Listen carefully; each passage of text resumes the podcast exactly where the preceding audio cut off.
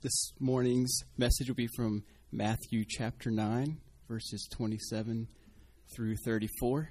If you would um, need a Bible, there's some under the chairs, and this is on page 7 in the Green Bible. And if it's a blue and white Bible like this, it's in, on page 528. If you would please stand with me as we read this passage together.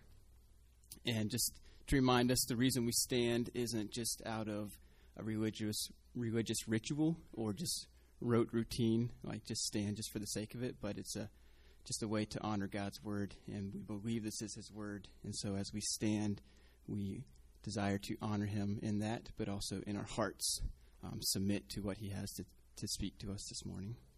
So, starting in verse 27, it says, And as Jesus passed on from there, two blind men followed him, crying aloud, Have mercy on us, son of David. When he entered the house, the blind men came to him, and Jesus said to them, Do you believe that I am able to do this? And they said to him, Yes, Lord. Then he touched their eyes, saying, According to your faith, be it done to you. And their eyes were opened, and Jesus sternly warned them, See that no one knows about it. But they went away and spread his fame through all that district. And as they were going away, behold, a demon oppressed man who was mute was brought to him. And when the demon had been cast out, the mute man spoke, and the words crowds marveled, saying, Never was anything like this seen in Israel. But the Pharisees said, He casts out demons by the prince of demons. You may be seated. I'm gonna I'm gonna pray now, and we're gonna go into Matthew chapter nine. uh, so let me pray. Lord, we thank you for this time where we can open up your word and as always, Lord, we know that this is a, uh, a, very, a very important time whenever we study your word together corporately or whenever we read your word personally and devotionally each day, that these are the times where the God of the universe, the one who created everything, is going to speak to us. That you speak through your word, and that specifically when you speak through your word, that you point us to Jesus, that these words bear witness about Jesus the ultimate object of our affections, the ultimate object of our gospel salvation. And so we pray that as we look at this, um, that these won't just be information that we merely exchange with a book, but these words will lead us to Christ and ignite a deep passion to want to live for Christ.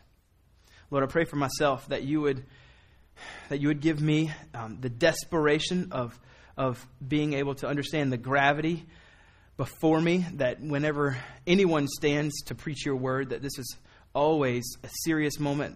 Some people say it when you're standing between two worlds, between the heavenly realm and the earthly realm, and you're pleading for the earthly realm to know Christ. Lord, that the gravity of that would be uh, weighty upon my shoulders, and that because of that, I know and I plead for your help. That there's no way, if that's the truth, that I can do this on my own power, and I don't want to. So, Lord, I pray for us all, including my own soul, that you would display Christ and his gospel in front of us as the most clear, precious reality in the world, and that we would hope in that. We love you, God, and we pray this in Jesus' name. Amen.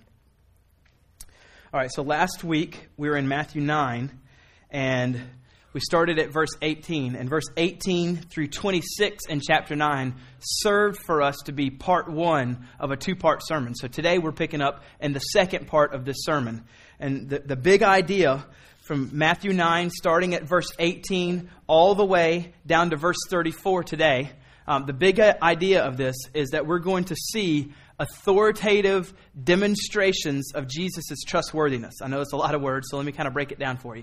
Chapters 8 and 9, the big idea that he's wanting us to see in chapters 8 and 9 is that Jesus, this Messiah, this Christ, this man, has authority over everything over everything. And he's demonstrating that through the healings, through uh, forgiving sin, through calming storms, through speaking into demoniacs and, and having authority over the supernatural. He's demonstrating this authoritative power that Jesus had all over the course of chapters 8 and 9. And now, as we're moving into the second part of chapters 8 and 9, the first half of 9, we saw that he has the authority to live out and, and pursue this mission of his to call people to, to Christ so that they'll start calling people. And so, as we go on into the second half, this authority, he's wanting to demonstrate authoritative demonstrations of trustworthiness. So, last week, we focused in on uh, chapter 9, looking at verse 18 through 26, or actually through the rest of 34, we're, we're focusing in on and trying to lift off this trustworthiness of Jesus.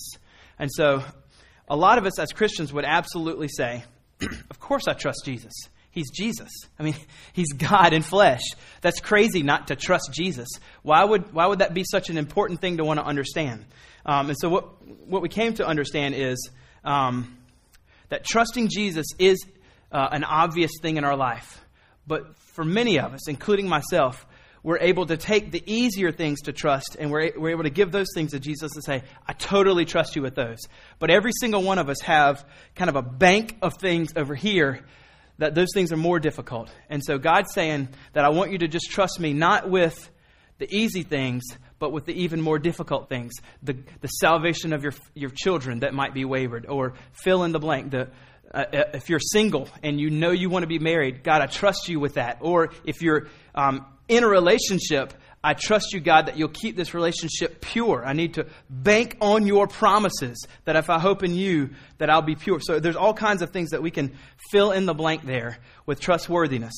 Now, last week, I'm just going to kind of do a small little review and then we'll jump in.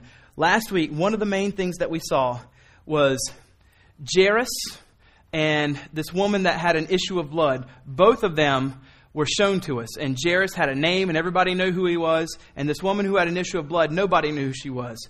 And what we saw in both of them, whether they're well known and high members of society or low members of society and no one knows who they are, is there was this sense of desperation. Within both of their hearts, they had a massive issue in their life, and they were completely desperate for Jesus to change that. And so, um, because of this desperation, it, they had to demonstrate uh, trust in Jesus. And so we're carrying over from that. So here's the two things we saw last week.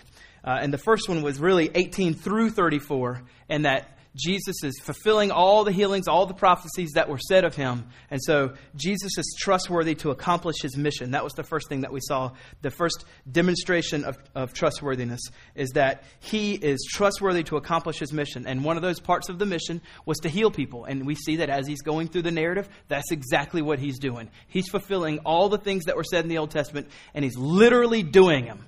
And when people do what they say, they're trustworthy. The second thing that we saw is, and that was more involved in just that specific narrative with Jairus and the woman with the issue of blood, is that Jesus is trustworthy when you're isolated and when you're desperate.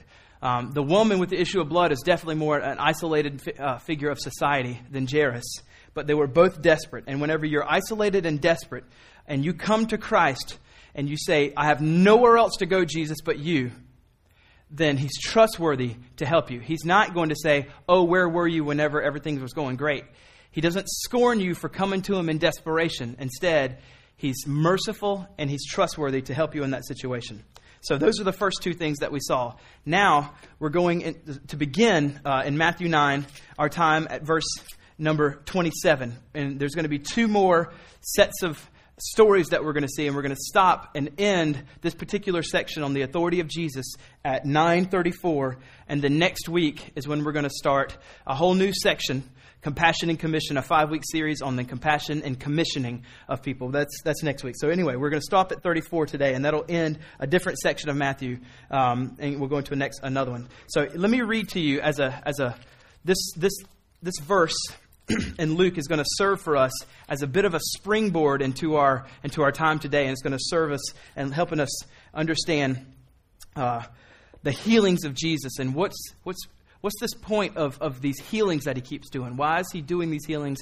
Um, why is he doing it in this particular part of his three year ministry and, and you know, all those kinds of things? So let's look at Matthew, I'm sorry, Luke chapter 4. Um, and you can just flip over, it's two books to the right, and we'll be back in Matthew 9, or you can just listen. But we're in Matthew, I'm sorry, Luke, I keep saying Matthew, we're in Luke chapter 4, uh, starting at verse uh, 16. It says, And he came to Nazareth this is, this is the beginning of his public ministry. We know that Jesus lived 30 years, and at age 30, he began that public ministry, which he did for three years. And then after those three years, he went to the cross. So this is right at the beginning of those three years, the, the inauguration of his public ministry. And it says, And he came to Nazareth, where he had been brought up. And as was the custom, he went to the synagogue on the Sabbath day, and he stood up to read. And the scroll of the prophet Isaiah was given to him. He unrolled the scroll and he found the place where it was written. So, all this is customary. Whenever someone was going to read, they would be given the scroll and they would read it. But he is going to read this scroll in a, in a completely different manner. Look what he says. He, he unruns the scroll and he finds the place where it was written. And he reads this particular part of Isaiah The Spirit of the Lord is upon me because he has anointed me to proclaim the good news. This is the gospel to the poor. He has sent me to proclaim liberty to the captives. And look at this recovering sight to the blind. This will serve uh, in our particular set of verses today. And to set at liberty those who are oppressed, to proclaim the year of the Lord's favor. And so he rolls up the scroll and he gave it back to the attendant and he sat down. And notice the attitudes of everyone. It says, The eyes of all in the synagogue were fixed upon him. And he began to say to them, Today, this scripture, this prophecy of the, of the prophet Isaiah, has been fulfilled in your hearing. And all spoke well of him and marveled at the gracious words that were coming from his mouth. So we can see that this is an inauguration of him going into this public ministry where he's going to start doing those actual things that are prophesied in Isaiah, healing people and doing these kinds of things. So, what I want us to do is, since that's serving for us as our beginning point, what I want to say is okay, what's the point then of this three year period? And what's the point of the things that he does? Why does he have? Why doesn't he just uh, at the beginning of the three year period say, "I'm the Christ and I'm going to the cross," and just kind of leave out the public ministry part and just go ahead and die for us? Why does he want to fill three years with doing healings? And why healings? Why not something else? And so. Uh, what we've seen in chapters 8 and 9 specific to these healings is Matthew's painstakingly trying to point this out to us is that physical deformities, physical things that are wrong, are more than just physical things that are wrong. They're serving for us to be a depiction of spiritual realities. That whenever a, a paralyzed man lays on the floor, unable to do anything for himself, this is spiritually what's true of us. That we are dead in our sins, unable to do anything, and that we need to be um, made alive in Christ. Or whenever we see uh, the leper or the woman with the issue of blood who is ceremonially unclean and they're made clean or they're healed from their physical ailment. This is also spiritually what's true of us that we are unclean spiritually and we need to be made clean spiritually. So you can see that there's, and, and even in today, that there's a man, there's two men who are blind that before we come to Christ, that we are spiritually blind, incapable of knowing Him, but He makes us be able to see. We once were blind, but now we see. So this all these physical uh, things that are going on are all serving for us to be spiritual realities. And that's the point of the healings. That's why he spends three years doing healings. It wasn't that he just wanted to kind of go on the road for a little bit. He wanted to heal people and preach the gospel to them so that whenever they saw these physical things, he could point to the greater thing, saying, That thing that just happened, that serves to something greater so you can understand that you were dead spiritually and you need Christ. So we have the we, have, we can see what the point is. All right. So, James Boice, picking up that idea, comparing healings uh, physically to what's going on spiritually, this is what he says We're all unclean. We're all isolated, like uh, the woman with the issue of blood. We're all hopeless. We're all desperate. We're all dead in our sins. And these healings, they show us that to be saved from sin, we need the powerful, forgiving, saving grace of God, which is to be found in Jesus Christ alone. Notice that all these stories that Matthew's showing us, there is one commonality. Every single person goes to Jesus to be healed. They go to Jesus. And so that's what's trying to be shown to us is that he is the one with the authority. He is the one that is to be come to so that we can be spiritually healed. And so the third thing I want you to see, we, I just reviewed the first two. Here's, here's our first one for today, and the third one, uh, authoritative demonstration of trustworthiness, is this: is that Jesus is trustworthy, and I'm just kind of pulling out the theme here in verses 27 through 31. Jesus is trustworthy to those who are spiritually blind. He's trustworthy to those who are spiritually blind, which means he's trustworthy to every single one of us. Because at one time, every single one of us we're spiritually blind if we were outside of Christ. If we're inside of Christ, then if we've put our faith in Him because of His work on the cross for us on our behalf, and all of His righteousness has been transferred to us, and all of our sin has been put on Him, and He paid the penalty for our death. That's the gospel.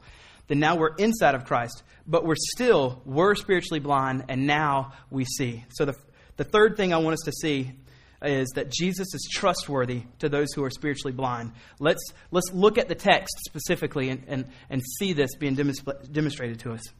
27. As Jesus passed on from there, two blind men followed him, crying aloud, Have mercy on us, son of David. So we can see uh, Christ just finished healing some people. He starts passing on, and virtually, it seems like he is completely ignoring the blind man. It, he's completely, it says that they passed by, and two blind men followed him, crying aloud, and he just went into the house. So it's not, the idea, I don't think, is not that Jesus is following and he sees two blind men yelling from him, he's just like, oh, blind people. And he just keeps going into the house, and he doesn't want to help out blind people. That's not the case at all. Um, instead, verse 30 serves to tell us what it is of why he seems to be ignoring him. Um, he's in a public setting as they're asking, and he's not wanting to do it in a public setting, obviously, because he goes into the house, and then we see that he does it. And in verse 30, after he does it, he sternly warns them to tell no one. So, what we see here is not that Jesus has some kind of um, negative thoughts towards blind people. Instead, which would be insane, um, he wants to do this in a private manner because He's wanting to maintain what we've called before as this messianic secret. We talked about this before. Um, in 8 4, after he healed the leper, he says, See to it that you say nothing to anyone. So there's a sense in which he's wanting to maintain this messianic secret, which is, Yes, I'm the Messiah, but it's not time yet for people to know. And if you go tell everybody, everybody's just going to start following me and want to be healed, and all I'm going to be known as is a mere uh, healer. And I, that's not all I am. I'm actually coming to die on a cross and so don't tell anybody. So that's what happens. And it says that they were yelling and crying aloud. So we hear, just like the previous set of verses, that there's a desperation in their voice, which is true. Everybody, we must have a, desper- a sense of desperation uh, whenever things are going on in our lives that we know that we have to turn to Christ. There's desperation. And they yell, Have mercy on us, son of David. Son of David. Now, this title, Son of David, is certainly a messianic title. Certainly a messianic title. And it comes as no surprise that Matthew employs it in his gospel because we know that Matthew's writing to the Jews, writing to those who are Jewish, and he's wanting to continually point them back to the Old Testament scriptures and help them see that Jesus is the Messiah. I mean, just as one little small piece of evidence, in Matthew 1 1, the very first verse, he says, The book of the genealogy, Jesus Christ, the son of David, the son of Abraham. David and Abraham served as two huge figures in the history of Israel. And so these weren't like people they didn't know. All the Jews knew who he was. And so Matthew picks up that. that surely they probably used the word son of David, but Matthew puts that specifically in his gospel because um, these two sets of stories right here, where it's the, Jesus healing the two blind man and these, this man that's unable to speak because of the demon, uh, verses 27 through 34, those two uh, narratives are not in Mark and Luke. This is the only place that the, the Bible speaks of these particular stories. Uh, he does heal people that are blind, and he does heal people that are mute, but these two stories are just exclusive to Matthew. And so he says, um, Son of David. So he's pointing back to the to the Davidic covenant in 2 Samuel 7, where God promises to bless David and through him a king would come. He's pointing that back, and he's using this, this name, trying to point out to all the people that he is the son of David, he is the Messiah, he is the one who was written about in the Old Testament. And it says he entered the house, and then the blind man didn't get an answer, and so they pursued Christ. They decided, well, he hasn't healed us yet, but we know he can. So we're going to go into. Sometimes we have to be that persistent in wanting things in prayer, but we see that they're persistent in going in, and they go into the house, and Jesus looks at them and says, "Do you believe that I'm able to do this?" And they said to him, "Yes, Lord." And so he asks this question: Do you believe that I'm able to do this? Now, belief, um, being used here, the word believe is in the verb tense. It's also used many times in these two chapters in the noun sense, which is the word faith. So in the Greek words, uh, pistos is the word. Uh, belief and faith, this is the same thing. So Matthew, as he's writing, he's going to use it the very next verse in 29, faith. And there's, there's a, a bit of a reoccurring theme in faith as we're going through this. We see uh, that, that there's a, a definite need in order to be healed that faith be uh, coupled with this need for healing. You can see that in 8:10 where the centurion exercises faith and Jesus says, "Never have I seen such faith." You can see it in 8:26 where Jesus talks about the disciples having little faith. Um, you can also see it in 9:2 where he looks at the uh, the paralytic and he says, "Take heart." Uh, where he, he saw the, the people's faith and then he healed the, the paralytic. You can see it in 922 where he tells the, the woman with the issue of blood to take heart, daughter, because your faith has made you well. And we see it again here. So faith is a reoccurring theme in chapters 8 and 9, and it's because um, faith is so key into our healing, which we're going to talk about in just a second. Um, but I just wanted to point that out as we're going to it. And so Jesus asks him this question Do you believe that I'm able to do this? Do you trust that me as the Messiah that I am capable to do this? Do you trust me? This is, this is no small issue in their life. This is being able to see is a huge issue. Now, certainly it benefits them, but nevertheless, it is a large issue in their life. And he asks them, Do you trust me? So for us, the same is true. Not just the smaller issues in your life, but the larger issues in your life. He's asking, Do you trust me? Do you believe that I'm able to do this thing? And we want to be just like the men and say, Yes, Lord, I believe it. So, whatever situation you're in right now where you're finding yourself, and this is no doubt probably a large situation in your life where you're finding it difficult to exercise faith, he's asking, Do you trust me? And he wants us to say, Yes. Do we feel desperate enough to come to him and, like these blind men, say, I need you to work right now? And he's asking, Do you believe? And so then it says, They say, Yes, Lord and he touched their eyes, and he, he heals everybody differently. Um, always, because if he healed them all the same, then we would say, this is the way people are healed. And then we'd have like a class on it um, and, of healing. And so he doesn't heal them all the same way. And he says, he touched their eyes, saying, look at this, according to your faith, be it done to you. According to your faith, be it done to you. Now, this is not in proportion to your faith which is really good news. It's not, um, well, the amount of faith that you have in me is the proportionate kind of healing. Um, so if you have a small faith, then you're just going to be lifted to legally blind. And if you have an even greater faith, then you'll just need glasses. But if you have great faith, then now you can finally see. It's not, it's not in proportion to your faith, it's according to your faith, be it great or small, then the healing is absolute and finite and completely done. Now, here's the good news. I'm not just trying to say a little funny joke. I mean, there's good news for that because every single one of us here has a measure of faith that the Lord gives us. That's what Romans 12 says. Some of us find ourselves with weak faith, and some of us might find ourselves with great faith. And this is all a gift from God, no doubt. But sometimes we think, because of my weak faith, then I'm only going to be healed small amounts. And that's not the case. Faith heals.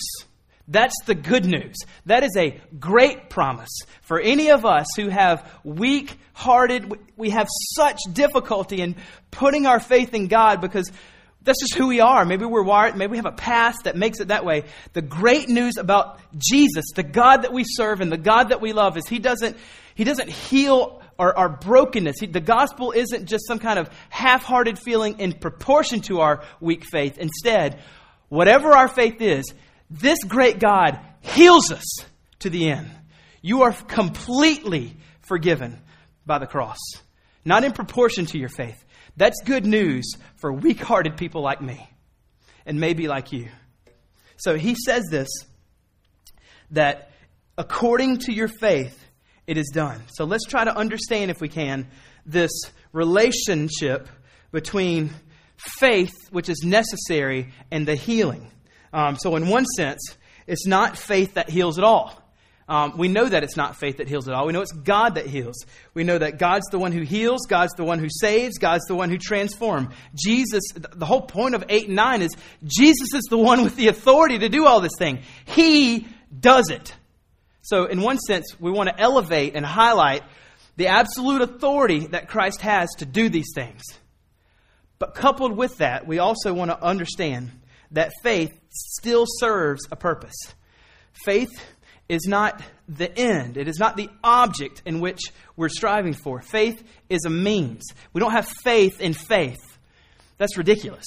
We have faith as a means to an object. And the reoccurring theme in 8 and 9 always is the object is Jesus. So faith is an important part, but faith must be in Christ.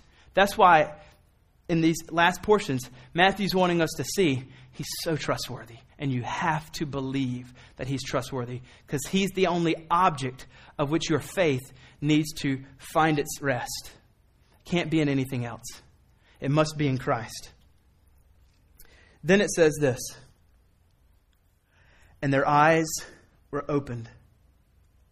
And their eyes were opened. Now, I've already said that these physical healings serve for us to be the spiritual realities of what's the truth for us. So, this is a beautiful line. This is a beautiful line. Their eyes were opened. They were able to now see colors. As a matter of fact, how beautiful is it that he touched them, which means implicitly that he was before them. And so as he heals them, the first things that they open their eyes and see is the Savior of the universe. I mean, that's just pretty amazing. If you're going to see something for the first time, the fact that it's Jesus is pretty amazing. But it says that they, their eyes were opened. And so this is what is the case for us. Whenever we were spiritually dead, and He makes it so that we're not blinded, but now we see, our eyes are opened. This is a beautiful, beautiful reality. This is a great way to highlight the gospel. That whenever we put our faith in Christ, He literally opens up your eyes, and darkness was before you, and now multitudes of colors are filling your eyes, displaying the wonder and the worship and the worthiness of Jesus right before your face. That is what has happened for us in the gospel. That's why when we say Jesus is trustworthy to those who are spiritually blind. He's trustworthy to all of us because now we are seeing the array of all the beautiful colors of the worship and worthiness of Christ. So, their eyes were open, figuratively or literally. Yes, absolutely. Um, that was kind of a joke there because um, it was both. All right. And then notice this little, um, this, the little stern warning he gives. And Again, this is why I, I think that he went into the house rather than healing publicly because he didn't want to do it publicly, he wanted to do it privately. If I said that wrong before, that's what I meant. And says, Jesus sternly warned them, see that no one knows. See that no one knows about it. I mean, in one way, it's a little bit funny, right? Blind people. Like, people know them. See that no one knows that you're not blind anymore. All right, then do I just keep walking around for the rest of my like? So what is he trying to say? Because honestly, in one sense, this is not going to happen. Like people are going to wait a second. Something's new about you. Did you get a haircut? You have glass. What is it? Oh, you can see. You can see. So there's, in one sense, like keeping it a secret that no one knows that you were blind um, is not necessarily the point. What he means is not keep what's been done, but in, in essence, we can say, see that no one knows that I did this. It's not my time yet. I don't want anyone to know that Jesus is the one. So I guess he's telling them, and this is just a, an inf, a, guess, that he's saying, let people know that you can see that you've been made well, but don't let them know that I, that I did it. I mean, you can't keep vision from people. Um, so it says that, see that no one knows about it, but they do directly disobey. We, we see in verse 31, but they went away and spread his fame throughout all that district. Now, in one sense, spreading his fame for us is an absolute great thing to do. Like, not in one sense, in every sense. We're supposed to spread his fame, but we're post cross. So you can never, ever disobey verse 31, spreading his fame. But in this sense, it was pre cross, and he, Jesus was trying to fulfill his Father's plan perfectly, and it wasn't time yet. All right, so let me, let me show out the fourth reason, show you the fourth reason why Jesus is trustworthy. And it's right there in verse 30. All right, here it is, verse 30. Jesus is trustworthy to go to the cross and die for our sins. Jesus is trustworthy to go to the cross and die for our sins. How do we know that? Because he tells them, see that no one knows about it. See that no one knows about it. God's plan for Jesus to go to the cross was um, set in eternity past for all time. It wasn't that one day they were kind of, the, the, the Trinity was up in heaven, like, I got it. I know what we can do. From eternity past, this plan was set. And the Son has always been in perfect submission to the will of the Father. Always been in perfect submission to the will of the Father. And here we see that by saying this statement, see that no one um, knows about this, what he's in turn doing is saying, I know that my Father's plan is for me to have three years of public ministry and after that go to the cross, and not a minute too soon should I do it. Or should I, I don't want my name to get out as this big healer and just be known as this awesome healer and go on a tour and start having the healing tour um, so that my name's been fame's being spread and then I don't go to the cross. So what we see here is that Jesus is wanting to submit himself perfectly to the will of the Father in every single detail all the way. So Jesus is trustworthy to go to the cross and die. It wasn't just his will of the Father just to live three years and, and do healings, it was the will of the Father at the end of that time to go to the cross and die. And he does every single detail perfectly of the will of the Father all along the way. He's trustworthy to go to the cross and die for your sin. He did it and mine. That is astounding. To think that an innocent man, completely innocent, out of love for his children, obeys the will of the Father perfectly at every step with Matthew 4 says that he was tempted. I mean, when we see that set of narrative in Matthew 4, 1 through 12, where the temptations of the devil, the point of that is Jesus, the devil's trying to tempt him to set up the kingdom now. Make it now. Forget the cross. Be well known now. And he's like, no, that's not the will of the Father. I will be made known one day. I will rule and reign completely in every single thing one day, although he does in a sense already. I'm going to be perfectly obedient to the will of the Father and go to the cross and die. I'm not going to disobey that. And when he does that, and he did that, he demonstrates himself as perfectly trustworthy for us. So, the obvious question if Jesus is trustworthy to do the, the perfect will of the Father completely, the, the greatest act of human history ever, if he's trustworthy to carry that out, isn't he trustworthy to handle your situations? If God the Father can trust him with the greatest act in human history, I'm pretty sure that we can trust him with the things in our life. So, they disobeyed, they went out, and they spread his fame. Um, and now we go into this last little quick narrative about the mute man who was possessed by a demon, and this demon possession caused him to be mute. Now, not every demon possession causes people to be mute. We know that there was another man that was possessed by a demon. Um, actually, it was two demon possessed men in 828, and Jesus heals them, uh, and they weren't mute, but here, this one was. He was unable to speak. And we see that he was healed to speak. Spiritually, that's the case for us. We've been healed to speak. Now let's look at the text. 32. It says, They were going away. Um, as they were going away, behold, a demon oppressed man who was mute was brought to him. And obviously, whoever was brought to him said that he's, you know, demon possessed and mute and indicated his need.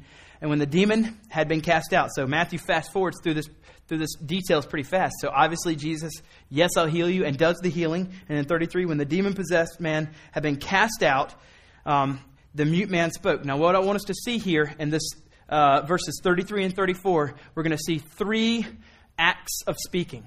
The first two are good. The third one is opposition. Um, so let's see, let's see it here. And when he was healed, the mute man spoke. Now we have no idea what the mute man spoke, and really it seems to be of no consequence whatsoever uh, what he said, but instead that he spoke. The fact that he spoke is bearing witness to the fact that Jesus' authority has been demonstrated and his trustworthiness to heal him has been demonstrated. So the fact that he spoke is all we need. Matthew doesn't need to tell us what he said, just the fact that he spoke. He was mute, now he can speak. Authority of, of Jesus demonstrated. Then we move to the next, the second speakers. Um, still, good for Jesus. And it says, the crowds marveled, saying, Never was anything like this seen in Israel. Never. So we see that they have a, an attitude of marveling, which is a good thing, and then they, they throw out this somewhat exaggerated statement. Um, never was anything like this seen in Israel. Not exactly 100% true, a little bit of hyperbole in there. If you read the Old Testament, there's some pretty amazing things that Israel had seen, no question whatsoever. But nevertheless, they speak in such a manner that's um, illustrating for us the trustworthiness and the authority of Jesus. And now we have the third speakers, the naysayers, if you will, the Pharisees. And it says this um, But the Pharisees, uh, that's just kind of a reoccurring theme in the Gospels, but the Pharisees said, He cast out demons by the prince of demons. He casts out demons by the prince of demons. And so, thus, still continues the Pharisaical opposi- opposition to Jesus. Just in this chapter alone, the Pharisees in 9 3 have called him a blasphemer.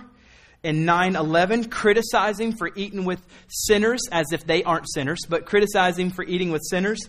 And now in 934, they claim for his power to be from Satan. So we can see continued opposition of the Pharisees in the face of Jesus. Now, here's the fifth reason Jesus is trustworthy, the, the fifth authoritative demonstration of the trustworthiness of Jesus. Jesus is trustworthy in the face of scorn and slander. He's trustworthy in the face of scorn and slander. The statements that the Pharisees make are slanderous. They're saying that he is using the power of Satan as he's doing these particular things. Um, Jesus is wickedly being spoken of here, particularly by the Pharisees. Calvin says this He says, When wickedness has reached the height of blindness, there is no work of God, however evident, which it will pervert. So, whenever wickedness hates God, everything that God does, wickedness will say, Oh, that's just a perversion of Satan. Wickedness, that's the way it is. And so we see here that Jesus, in the face of scorn and slander, is to be trusted. How's he to be trusted? Let me show you. The Pharisees said he casts out demons by the prince of demons, verse 35. And Jesus went throughout the cities and villages teaching. He, did, he lets them make the statement, and he, that's it. Like, he's done with them for this particular time. Now, in Matthew 12 25, they make the same claim, and then he, adju- he addresses the nonsensical argument. He says, Oh, yeah, well, how's a house going to stand if it's divided against itself? That makes no sense. I can't, by my own power, cast out by myself. myself. So he's going to address it in 1225, and we see in Matthew 23 where he just blasts the Pharisees. But Jesus knows when is the appropriate time to address scorn and slander and when not. Um, and so when wickedness is spoken against us like this, many times, um, if you're like me, the appropriate time is not always utilized. a lot of times we, we speak out, and if we speak out at the wrong time, we say the wrong things. But here Jesus shows us perfect, perfect perseverance when wickedness is spoken, spoken against them. This is what, this is what uh, D.A. Carson says regarding this. He says, for most of us, it is very hard to persevere with calm integrity when we are so thoroughly misunderstood and so systematically slandered. However, Jesus not only proved trustworthy in the face of scorn and slander, but he also did it precisely because it was part of his mission to do so. The movement is towards the cross. So he knows at this particular time that if I keep myself quiet, these, that's being obedient to the perfect will of the Father, and it moves me more and more closer to what I came to do, which is die on the cross. He's trustworthy even in the details of handling scorn and slander against him because he knows how to obey the, fa- the Father's will perfectly. He knows how to obey the Father's will perfectly. So, we're going to conclude here, and I just want to kind of lift off just a couple things out of the text for us, and then we're going to go into the Lord's Supper.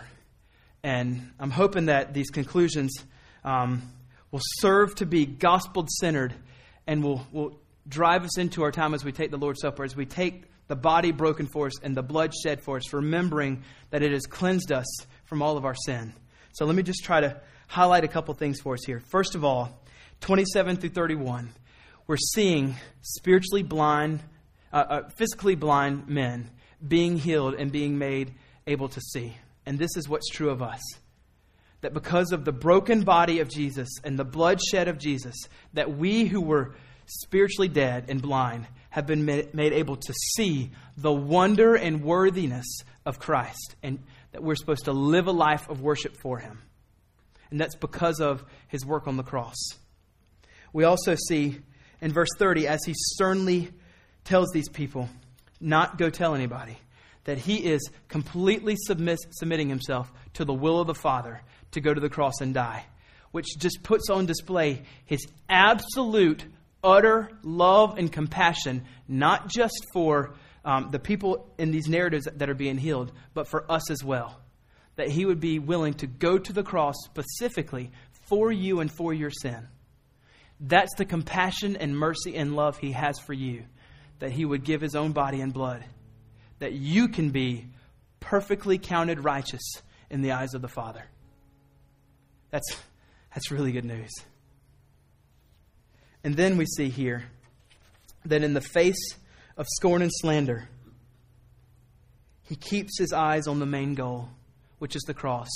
Doesn't have to answer, but instead lets it go. He does answer it at the right time. He's Jesus, so he, he can answer it at the perfect right time. And there will be times for us to answer people who are wickedly misunderstanding us and systematically slandering us or saying things against us because we're Christians. I can't believe you do that. That's so, you know, that's so crazy. You're crazy for doing that. You don't know what you're talking about, etc. The, the things you might feel, the words you might hear because you're a Christian. But also shown to us in 32 through 34 is this this man was healed so that he could speak. And you've been healed spiritually so that you may speak of his wondrous love, so that you may speak this glorious gospel to those who don't know him. We're going to go into our time of Lord's Supper and then worship.